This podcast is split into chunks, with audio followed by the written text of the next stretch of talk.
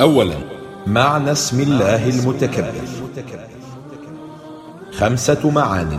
الأول المنزه عن صفات خلقه. المتكبر المتعالي عن صفات خلقه. المتكبر على عتاتهم. والكبرياء العظمة والملك. وقيل هي عبارة عن كمال الذات وكمال الوجود. ولا يوصف بها على وجه المدح إلا الله. فهو منزه عن كل صفات الخلق القاصرة من التعب والعجز والجهل. والتاء في المتكبر هي تاء التفرد والتخصص بالكبر لا تاء التعاطي والتكلف. وشرح هذا أن التاء إذا دخلت على بعض الكلمات فالمعنى أن الإنسان الموصوف بهذا الوصف يفعل فعلا غير لائق له. ومثاله تتفاخر تتعالى. التاء هذه تدل على التكلف. فهذا الإنسان ليس أهلا للفخر ولا أهلا للعلو لكنه يتعالى فيلبس ثوبا غير ثوبه. لكن التاء في اسم الله المتكبر هي تاء التفرد والاختصاص.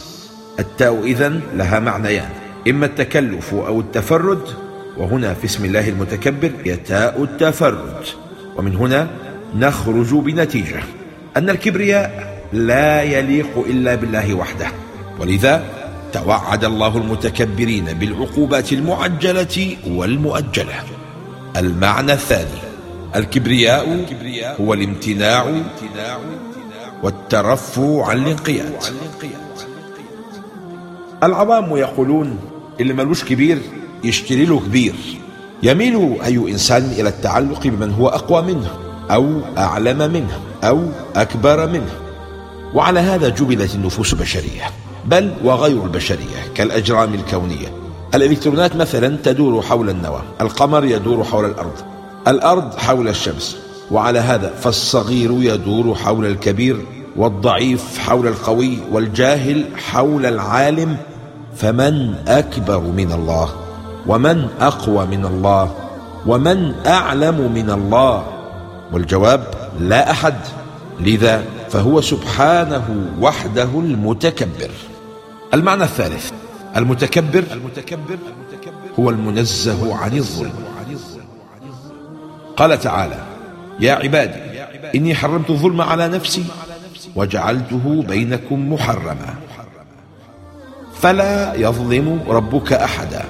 حاشاه ولو كان مثقال ذرة.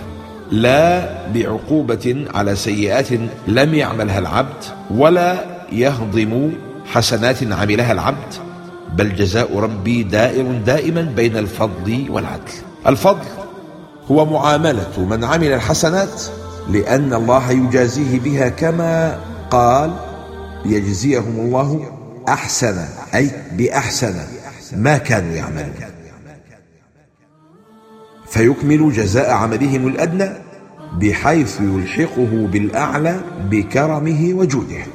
والعدل لمن اقترف السيئات وليس هناك احتمال ثالث وهو الظلم.